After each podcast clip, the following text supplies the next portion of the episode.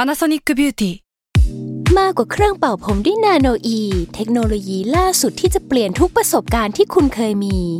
นาโนอีมอยส์เจอร์พลัสเพิ่มความชุ่มชื้นให้เส้นผมหลังใช้งานมากขึ้นถึง 18 เท่า พร้อมชะลอการเฟดของสีผมสำหรับคนชอบทำสีผม ดูแลความชุ่มชื้นทั้งเส้นผม หนังศีรษะและผิวคุณ Panasonic NA0J มีเทคโนโลยีนาโนอีที่ care only you แซลมอนพอดแคสต์มันสดอร่อย Social in Law กฎหมายอยู่รอบตัว เพียงแค่เราไม่รู้ตัว กับผม ทนายโจ อัครพลเถื่อนพึ่ง สวัสดีครับ กลับมาพบกับผมทนายโจจากเพจทนายตัวแสนนะครับ กับรายการ Social in Law นะครับผมประจำสัปดาห์นี้วันนี้ก็ยังอยู่กับพี่วิชัยเช่นเดิมนะครับ สวัสดีครับทุกคน พี่วิชัยซึ่งทุกคนถามผมเสมอว่าสรุปพี่วิชัยคือใครคะ ครับ โอเค เมื่อวานก่อนได้รับบรีฟมาจากโจว่าวันเนี้ยวันเนี้ยเราจะอัดกันเรื่อง เรื่องที่แตกประเด็นมาจากซีรีส์รักติดไซเลนชื่อนี้ปะวะ รักฉุดใจ นั่นไง นา ที่ ฉุด เอาใหม่ เฉิน เทคสองพูดผิด ซีรีส์หนึ่งที่มีฉลาม อ่า อะไรอย่างเงี้ย ปรากฏว่าเชี่ยไม่เคยดู ว่ะ กระทั่งชื่อเมื่อกี้ยังพูดผิดเลยอะก็เลยมีความกุ้มใจว่า แม่งเราจะพูดเรื่องนี้ยังไงดี ก็เลยไปถามน้องที่ออฟฟิศ ครับ ก็เลยคนพบว่าแซมมอนทอมไม่มีใครดู ซีรีส์เรื่องนี้เลย ไม่ใช่ไม่ดีนะ คือซัมฮาวยังไม่ได้ดูกัน ผมตอนแรกผมก็ไม่ได้ดู มัน อ่า เกิดจากน้องในออฟฟิศมันเปิด ดู ดูในสำนักงานแล้วเราก็นั่งดูไปกับมันแล้วเราก็อ้าวรู้ตัวอีกที กูดูทุกตอนเลยนี่หว่า อ่าอ่าอ่าเมื่อวานเลยเป็นครั้งแรกที่รู้พล็อตเรื่องเลยรู้สึกว่าเฮ้ยสนุกดีว่ะเดี๋ยวเราอาจจะไปหาดูย้อนหลังแล้วแหละ ครั ดู บ ดูหน้าดูชม โอเคว่าเราจะพูดเรื่องอะไรครับ เอ่อในเรื่องมีประเด็นกฎหมายแทรกๆอยู่บ้างครับ ครับ แต่ว่ามันจะมีประเด็นหนึ่งที่ที่หลายคนสงสัยคือ คือผมเล่าก่อนในฐานะคนที่ได้ดู อ่า คือนางเอกในในเรื่องเนี่ย ไม่ได้มีการทำงานอย่างชัดเจน อ่า แต่ฐานะการเงินดีมาก ก็นางเอกละครน่ะ เขาก็ไม่ทำงานกันอยู่แล้วเอ๊ะสงสัยอะไรกันคนพวกนี้ เออ แต่ก็จริงเออก็จริงนะ เออ แล้วทำไมเรื่องอื่นคุณไม่ตั้งคำถาม ใช่นางโกงนางโกงละครเรื่องอื่น ก็เห็นเดินมาตะโกนตะโกนใส่พระเอกก็จบละ ก็ไม่เคยทำงาน ก็ไม่ได้ทำงานอยู่แล้ว แล้วทำไมเรื่องนี้ทุกคนตั้งคำถามว่านางเอกทำงานอะไร เออเออใช่ประเด็นนี้ดูน่าสนใจนะทำไมอยู่ดีมาสงสัยกับเรื่องนี้ ใช่ โอเค อ่ะ เออ ไม่มีไม่มีงาน ครับ แต่รวย ใช่ครับ ก็ดีแล้วนี่ ผมก็อยากเป็นอย่างนั้นนะ ขับรถสปอร์ตอะไรประมาณเนี้ยครับ อ่าๆๆ เออซึ่งผมอะได้ดูผมก็เลยลองดูย้อนกลับไปเพราะเออคนสงสัยว่าเราอยากรู้บ้างแหละ อืม เรื่องเนี้ยมันมีกฎหมายมาเกี่ยวข้องเพราะว่า คือตอนต้นเรื่องอะครับ ครับ พ่อแม่นางเอกเนี่ย ประสบปัญหาทางด้านการเงิน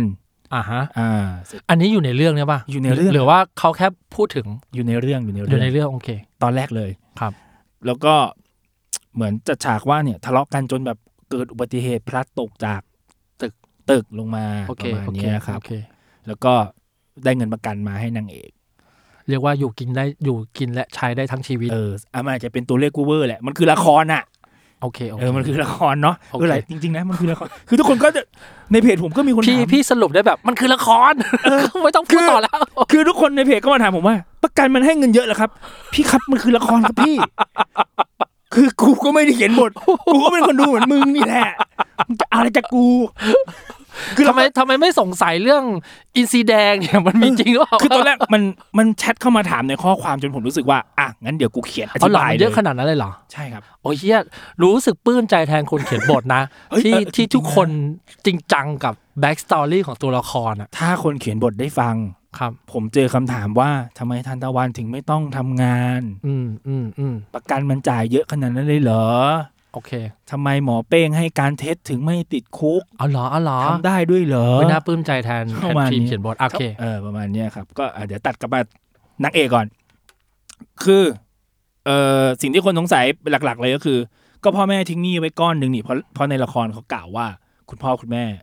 ประสบปัญหากำลังจะล้มละลาย โอเคกำลังจะล้มละลาย ใช่ครับ ครับ เออแล้ว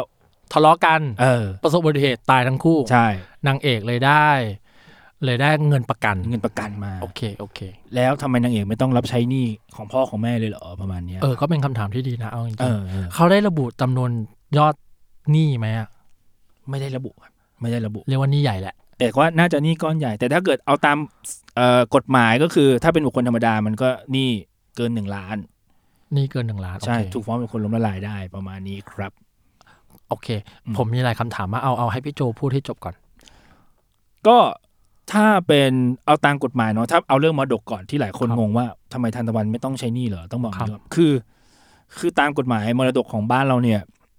คนเรามันจะรับผิดไม่เกินทรัพย์มรดกที่ได้มาในกรณีที่เราเป็นทายาททีนี้ผมก็อิงจากโพสต์ที่ผมเขียนแล้วกันสมมติพ่อแม่ทันตะวันทิ้งหนี้ไว้สิบล้านบาท สิบล้าน สิบล้าน โอเค แต่ทันตะวันได้เงินสดหรือทรัพย์สินอื่น ๆ จากกองมรดกที่พ่อแม่ทิ้งไว้แค่หนึ่งล้านบาทท้วน โอเค ทานตะวันก็จะรับผิดแค่หนึ่งล้านบาททวน เรียกว่าไม่ได้มรดกก้อนนั้น เอ่อ และเอามรดกก้อนนั้นไปใช้หนี้ ใช่เพราะมันคือกองมรดกครับ เจ้าหนี้เขาก็จะฟ้องมาขับ อ๋อ เอาจากกองมรดกตัวนี้ มรดกคือทรัพย์สินของผู้ตาย ใช่ งั้นเอามาใช้หนี้ซะ เอามาใช้หนี่ อ๋อ โอเค เข้าใจละ สรุปคือ พ่อแม่ที่มีหนี้สิน ครับ แล้วเสียชีวิต ครับ หนี้สินของพ่อแม่จะถูกส่งต่อให้กับลูก เอ้ย ไม่ใช่สิ พูดใหม่ ลูกจะใช้หนี้เท่ากับจำนวนมรดกที่ทิ้งไว้เท่านั้น ที่ได้รับมาส่วนตัว ถ้าถ้าสมมติบังเอิญว่าลูกมีสามคนครับพี่ใหญ่มัน โอเค หารสามสมมติว่าพอหารกันมาแล้ว ผมผมได้มาแค่สามแสนใช่ไหมครับ ครับ ผมก็ใช้แค่สามแสนที่ผมได้รับมา ผมจะ แล้วลูก ไม่ ค ต้ น ง อื่นอ่ะ เหมือนกันครับเขาจะใช้ อ๋อ ตามอัตราส่วนที่เขาได้รับมาจากกองมรดก อ๋ออ ม คำถามต่อมาแล้วทำไมบุคคลถึงล้มละลายได้ครับ หนี้สินล้นพ้นตัวครับอย่างที่ผมบอกไปเกินหนึ่งล้านบาท ไม่ว่าจะเป็นอะไรอ่ะ เออซื้อบ้านแล้วผ่อน อืม ไม่ไหวแล้วธนาคารมาฟ้อง ล้มละลายประมาณเนี้ยครับ อ๋อผมว่าโอ๊ยผมผ่อนไม่ไหวละรายได้ อ่า ผมน้อยเกินไป ใช่ใช่แต่ ฟ้อง ถ้าทางปฏิบั ฟ้อง ติ แล้ว จริง ธนาคารก็จะบังคับจำนองก่อนฟ้องเพื่อยึดยึดบ้านพี่ไปขายทอดตลาดก่อน แต่ถ้ามันมีส่วนต่างเขาอาจจะมาฟ้องไล่บีพีทีหนึ่งประมาณนี้ครับหรือ แล้วแล้วถ้าผมล้มละลายจะเกิดอะไรขึ้นกับผมครับ เออเอาง่าย ๆก็คือ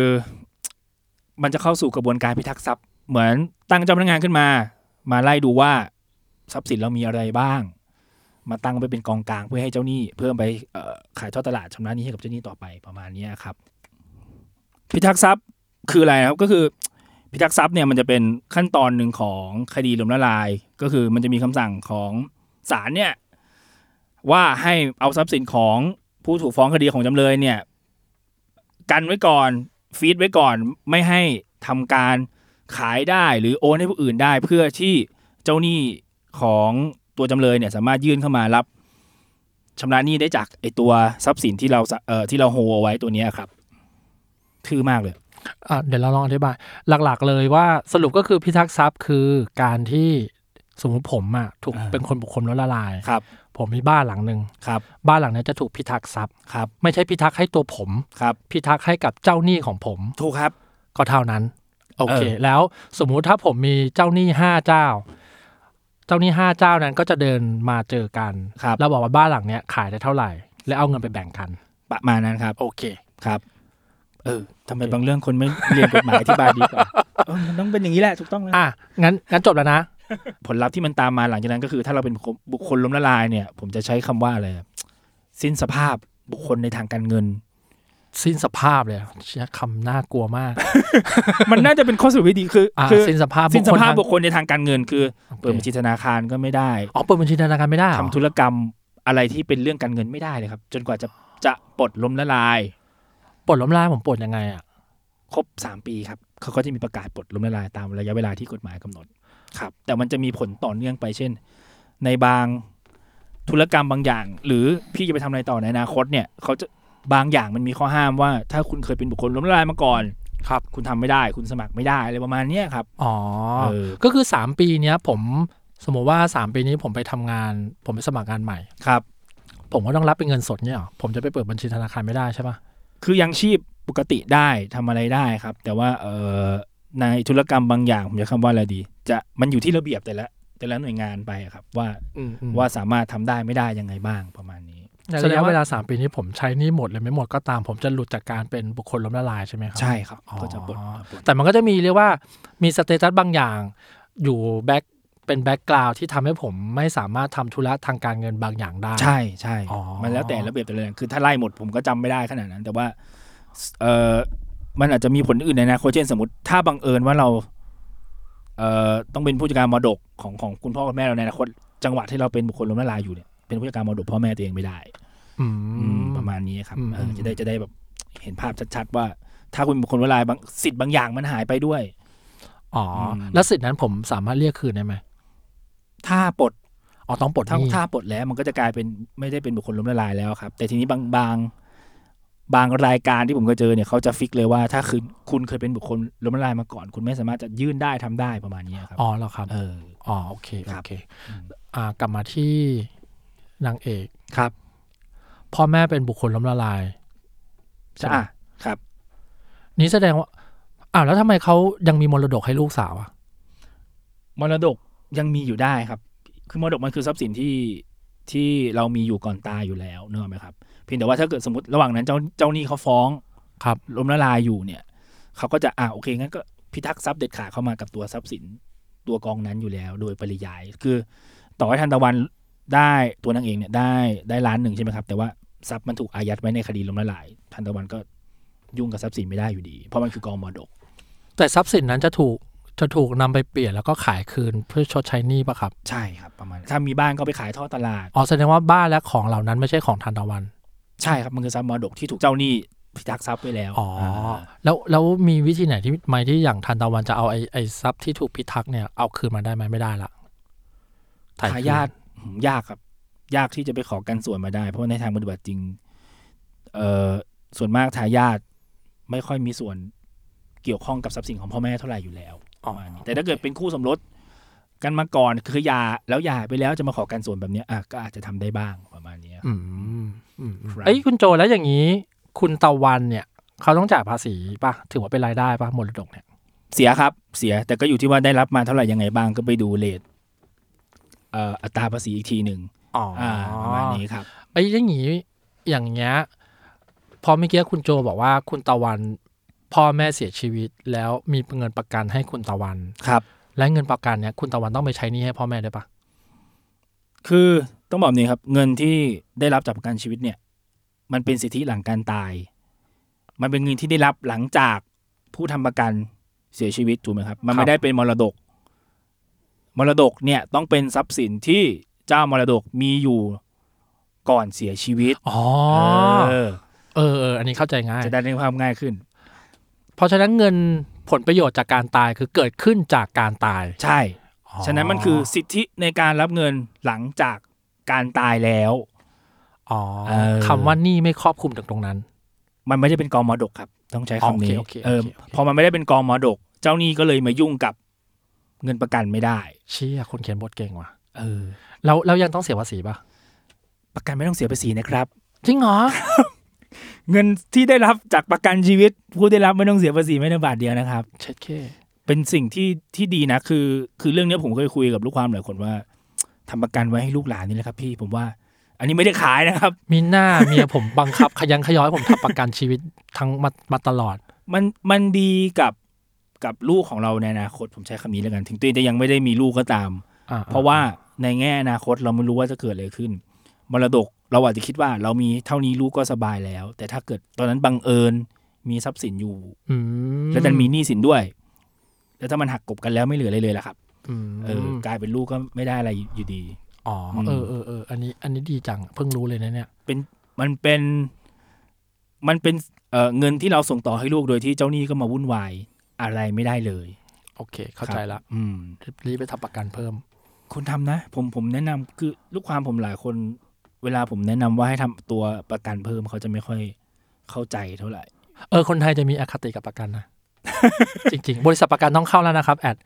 โพสต์นั้นเนี่ย มีคนขายประกัน แชร์ไปขายกัน เหร เย อ อะมากครับ เหรอ ทุกวันนี้ก็ยังแชร์ไปขายประกันกันอยู่ เจ๋ง โดยที่ผม ว่ะ ไม่ได้เปอร์เซ็นต์อะไรเลย ดูสิเนี่ย แอดคนเข้าแล้วนะเนี่ย ผมพูดเปิดชง เข้มสักขนาดนี้ โอ้ผมชงเข้มมาแล้วมากเลยนะ ผมบอกเลยว่าแต่ก็ดีนะคือ คือมันก็อย่างน้อยพ้นนั้นทำให้คนตระหนักแล้วว่า เอ้ยเออ ซื้อประกันทิ้งไว้อีกอีก เพื่อเป็นมรดกให้ลูกอีกก้อนหนึ่งต่างหากมันก็เป็นเรื่องที่ดี อ๋อ บางทีเขาก็ทวีตว่าประกันคือมรดกเหมือนกัน ใช่ครับ ซึ่งทางทางกฎหมายมันไม่ได้เรียกว่าเป็นมรดกหรอก ในทางกฎหมายมันไม่ใช่มรดก โอเค มันคือสิทธิรับเงินหลังการตายแต่ว่า แต่ตามหลักการมันใช่ ใช่มันเพราะมันก็คือเงินที่คุณทิ้งไว้ให้ให้ อ่ะ คนข้างหลังอ่ะ โอเคโอเค เออประมาณเนี้ยครับ เมื่อวานมีน้องคนหนึ่งบอกถามว่า ฉลามเป็นน้องสกาย ฉลามเป็นน้องสกาย เราก็เลยถาม ว่า อ๋อ ฉลามเป็นพี่ของสกายเหรอน้องบอกไอสัตว์ไม่ใช่ ฉลามนักแสดงชื่อสกายพี่ แต่เรื่องเรื่องเนี้ยผมผมเล่าเลยแล้วกันไหนๆก็เมื่อกี้เกรินไปแล้วนะเรื่องนี้ผมอินกับหมอเป้งมากครับพี่ เหรอ ครับ ทำไมอ่ะ เพราะว่าเขาเดินทะลุกระแพงได้เงี้ยเหรอ ใช่ครับพี่ไม่ทุย ใช่ไม่คือผมอ่ะเอาอันนี้เราตรงๆว่าเราเราก็เป็นคนแบบหมอเป้งแหละ เราบ้างงานอ่ะ คือช่วงหนึ่งชีวิตผมก็คือรู้สึกว่า ช่วงเป็นทนายช่วงแบบกำลังรุ่งเรืองหน่อยช่วงนั้นอีโก้เยอะ เรารู้สึกสนุกกับการคุยกับลูกความ อืม ไปศาลไปโน่นไปนี่ตลอดเวลาจน จนเออก็ละเลยแฟนไหมอันนี้ยอมรับตรงๆว่าละเลยเลยนะใช้คำนี้เลยเหมือนในละครทุกอย่างเลยครับ อือื มันก็เลยทำให้ผมอินกับละครมาก แต่ว่าก็คือเราก็มองเหมือนหมอเป้งอะก็กูทำงานน่ะกูมีเหตุผล แล้วผมว่ามันมันมีช่วง มันจะมีคนประเภทที่มีช่วงช่วงหนึ่งของอายุที่หัวปักหัวปั๊มกับงานอ่ะ ใช่ เหมือนเรายังไม่ได้อะไรบางอย่างจากงานอ่ะ แล้วเราต้องการสิ่งนั้นให้ก่อนอะ ใช่ครับ เออผมก็เป็น แล้วพอพอรู้สึกว่า พอเราได้อะไรบางอย่างจากสิ่งที่เราตั้งเป้าไว้แล้วอะมันเดี๋ยวมันเฟดไปเองอะ อืม หมอเป้งคงยังไม่ได้มั้ง คือหมอเป้งในละครเขาจะมีปมว่าคือทำคนไข้ตายก็เลยต้องทุ่มเทอะไรประมาณเนี้ยครับ อ๋อ เพราะแต่ผมไม่ถึงขั้นนั้น ผมก็แค่เป็นคนบ้างงานทั่วไป อืมอืม ปกติแต่มีแต่ว่า ตอนนั้นก็แฟนก็จะแบบกินข้าวไหมโน่นนี่นั่นเราก็ไม่ไป อืม ไม่ว่างโน่นนี่อะไรประมาณเนี้ยก็เลิกก็เลิกแบบในละครเลยนะก็คือเลิก เจ็ด เพราะ เค ว่าก็เลิกแบบ รอ คือคือตอนนั้นเราก็ไม่เข้าใจหรอกว่าอะไรวะทำไมไม่เข้าใจกูวะอะไรประมาณนี้ อ่าอ่าอ่า แต่ละครนี้เออพอเราได้ดู ดูจบตอนแรกผมก็ยังไม่อินกับกับการที่นางเอกไปเลือกอีกคนหนึ่งเท่าไหร่แต่พอ มีโอกาสได้ดูรีแลนด์อีกรอบพอลูกน้องเปิดดูแล้วนั่งร้องไห้ หรอ ครับ ลูกน้อง เชี่ย อินมากเราก็เลยพอมานั่งอ๋อเออ มองในมุมผู้หญิงเขาก็แบบ ผมมันไม่อยากบอกเลย ผมพูดไปแล้วก็เขิน ผมมาดูภาพในใน Facebook เนาะคนที่แคปแคปแคปแคปมา ครับ แล้วมันชอบมีชอบมีคุณซันนี่อะที่มีอีอีผงวุ้นวุ้นๆสีชมพูสีชมพูอะ เอ่อในละครมันจะเป็นเอฟเฟกต์ตอนทะลุกำแพง ผมอะ ไม่รู้ว่ามันคือเอฟเฟกต์เอฟเฟกต์พลังวิเศษ ครับ ผมนึกว่า ซันนี่จะตาย กูมั่วชิบหาย เพิ่งมารู้เมื่อวาน ว่าอ๋อ มันมีพลังพิเศษ ที่มันเดินอะไร ทะลุกำแพง ไปหากันได้อะไรเงี้ยอ๋อผมอ๋อเพิ่งรู้เมื่อวานเออกลับมาความบ้างงาน ผมก็เคย ช่วงที่ทำเอเจนซี่ใหม่ๆผมก็ผมก็เป็นแบบนั้นนะ อารมณ์ฉุนเฉียว มีความเป็นไบโพล่านิดนึงวายวายวายโกรธแฟนง่าย เออ พูดไม่เข้าหูก็โวยวายใส่เขาอะไรเงี้ย เนี่ยเห็นไหมผู้ชายทุกคนเป็นแบบนี้แหละ ผู้หญิงคุณต้องเข้าใจเราด้วย ทำไมจากรายการกฎหมายกลายเป็นรายการ เพื่อนผู้ชายถึงเพื่อนผู้ชาย โมโหนะอุ๊ยอุ๊ยแต่แต่ว่าตอนนั้นในเพจผมก็ดูเดือดนะพี่มันจะมีคนที่แบบ ทีมน้องฉลาม ทีมหมอเป้ง แล้วฉลามเขา ที ไม่บ้างานเหรอ เป็นเป็นเขาเรียกอินเทอร์อินเทอร์หรือเอ็กเทอร์นะหมอฝึกหัดปี intern หกะ intern intern เอออินเทอร์ อ๋อเขาไม่ได้บ้างอ๋อเป็นอินเทอร์ อินเทอร์อยู่ ยังพอมีเวลาบ้าง ประมาณนั้นครับ อ๋อ ประมาณนั้นก็ก็เลยน่ารักใสๆตามแบบก็นักศึกยังก็ยังถือเป็นนักศึกษาอยู่เนาะนักศึกษาแพทย์อยู่ สาวๆก็จะชอบ อ่าโอเค เออประ โอ มาณ เค เนี้ยลูกเพจผมนี่เข้ามาด่าผมเลยนะพี่ตอนผมบอก ทำไม ว่า ถึงด่า ผมทีมหมอเป้งไง แค่นี้ด่าก็ได้ ด่าเล นะ ยด่าเลย เชื่อคนสมัยนี้ ผมอยากเปิดคอมเมนต์ให้พี่อ่านมาก เอามา คิด มันก็จะมีทีมเลยทีมทางตะวันที่แบบว่าก็ทำไมก็จะเลือกฉลามประมาณเนี้ยเออแต่ว่าก็ต้องถ้ามองในแง่แบบประสบความสำเร็จในการทำให้คนดูอินกับละครได้ ผมเชื่อว่าละครเรื่องนี้ สุดยอดนะ เออเออเออ สุดยอดจริง ๆ นะ แต่ว่าน้องที่ออฟฟิศก็ชมมากว่าโปรดักชันดี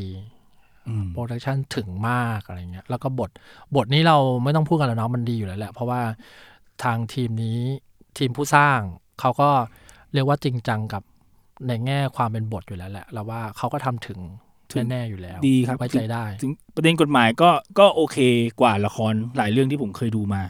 มม คือละครไทยส่วนมากก็จะแบบเรื่องกฎหมายจะทำแบบ ใช้คำว่าอะไร ใช้คำว่าโง่ๆเลยก็ ได้ ไม่ได้มีความสมจริงสมจังอะไรเลย แต่เรื่องนี้เออมันมีการไปพบทนายความมีการพูดถึงประเด็นข้อกฎหมายโน่นนี่นั่น ซึ่งซึ่งบางปมมันไม่เฉลยจนจนจนจบ เช่นเรื่อง การให้การเท็จของหมอเป้งที่ออกตัวรับแทน แฟนว่าคือแฟนเป็นคนในเรื่องอ่ะแฟนเขาขับรถชนคนเสียชีวิต อ๋อ เออเสียนี้เหมือนเหมือนช็อกแล้วความจำหายไปช่วงหนึ่ง เอามีด้วยเหรอ มีมีครับ แล้วแล้วหมอเป้งก็แมนแมนๆบอกรับผิดแทน เออเออ เอ เอ อ อ แต่ตอนหลังก็เหมือนพอความจำกลับมาเขาก็มากลับคำให้การกันใหม่ประมาณนี้ เฮ้ยแล้วในโลกความเป็นจริงมีปะตกใจจนความจำเสื่อมอ่ะ ผมเคยได้ยินเพื่อนที่เป็นหมอเล่าให้ฟัง ไม่ไม่ถึงว่าพี่อะเคยเจอไหมหรือว่าพี่เคยได้ยินไหมว่า เคยมีเคสนี้เกิดขึ้นอะ ไม่เคยครับ อืมอืมอืม ถามว่าไอ้ภาพตัดตอนชนน่ะมีไหมมีที่แบบว่าหลังจากชนแล้วจำไม่ได้ว่าเกิดอะไรขึ้นบ้างอะอันนี้เคยเจอครับที่ว่า อืมอืม ลูกความผมแบบจำไม่ได้จริงๆครับ รู้แต่ว่าภาพภาพสุดท้ายที่เห็นก็คือ ชนแล้ว แล้วก็ช็อกไปเล แล้ว ย ก็ตัดไปเลย หลังจากนั้นเกิดอะไรขึ้นบ้างเขาบอกเขาจำไม่ได้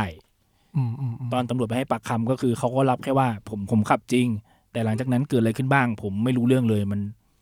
หายไปหมด อืม เออประมาณเนี้ยครับเคยเจอแต่เคสแบบนี้ แต่ยังจำได้ว่าก่อนเกิดเหตุ ฉันขับ อืม เออ แต่ผมว่ารถชนแล้วสะดุ้งจนจนจำความจำเสื่อมอะมันก็ไม่เซนนะ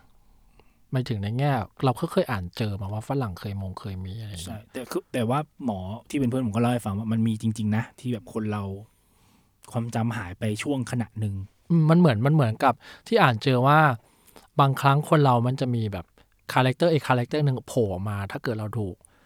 ถูกเกิดเหตุการณ์ที่แบบจิตใจแม่งช็อกมาก ๆ จนแบบกูไม่เอาละมึงอีกคนหนึ่งรับรับงานไปเลย ก็ ครับ ก็มีเหมือนกันอืมอืม อื อื ม ม ประเด็นนี้น่าสนใจนะผมเดี๋ยวถ้าเกิดมีโอกาสจะลองหาคดีที่มันเป็นแบบ สติหายไปช่วงหนึ่งแล้วเกิดอะไรขึ้นบ้าง มีผลทางกฎหมายยังไงขึ้นมาคุยดีกว่า อาจจะไม่ได้เป็นคดีในไทยก็ได้เออ ครับ ก็ประเด็นจากละครนะครับ มันทำให้เราได้อะไรกลับมาบ้างเลยเนี่ย ประเด็นแรกคือ เราได้เข้าใจแล้วว่ามรดกมันคืออะไรมรดกเนี่ย มันก็คือทรัพย์สินที่เจ้ามรดกมีอยู่ก่อนตายไอ้ส่วนประเด็นที่สองเนี่ย แล้วทายาทต้องต้องมาใช้หนี้แทนพ่อแม่ไหมเนี่ย ก็อย่างที่ผมบอกไปแล้วครับ มันก็ต้องใช้หนี้แหละ แต่ก็ใช้หนี้ไม่เกินกองมรดกที่ได้รับมา แต่ที่สำคัญที่สุดเนี่ยจากละครเนี่ยทำไมทันตะวันมันถึงใช้ชีวิตอย่างสุขสบายได้เนี่ยมันอยู่ที่ตัวเงินประกันตอนท้ายนี่แหละ ซึ่งก็อยากให้หลายคนจำไว้เลยนะครับว่า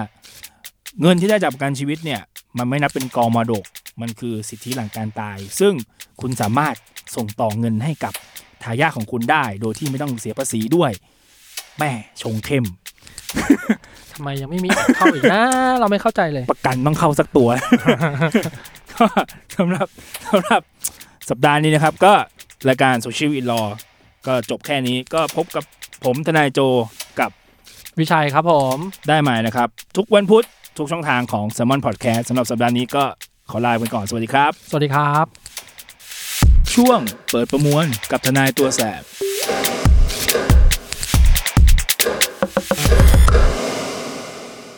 สำหรับช่วงเปิดประมวลสัปดาห์นี้นะครับก็เพื่อให้มันเข้ากับบรรยากาศของรถฉุกเฉินจากละครที่ได้ได้คุยกันไปตอนแรกเนี่ย อันนี้เป็นเกร็ดความรู้ละกัน คือถ้าเกิดคุณเห็นรถฉุกเฉินเนี่ยขับตามหลังคุณมา เปิดไฟสัญญาณขอทางแล้ว คุณไม่ยอมหลบเนี่ยมีความผิดนะครับตาม พระราชบัญญัติจราจรทางบก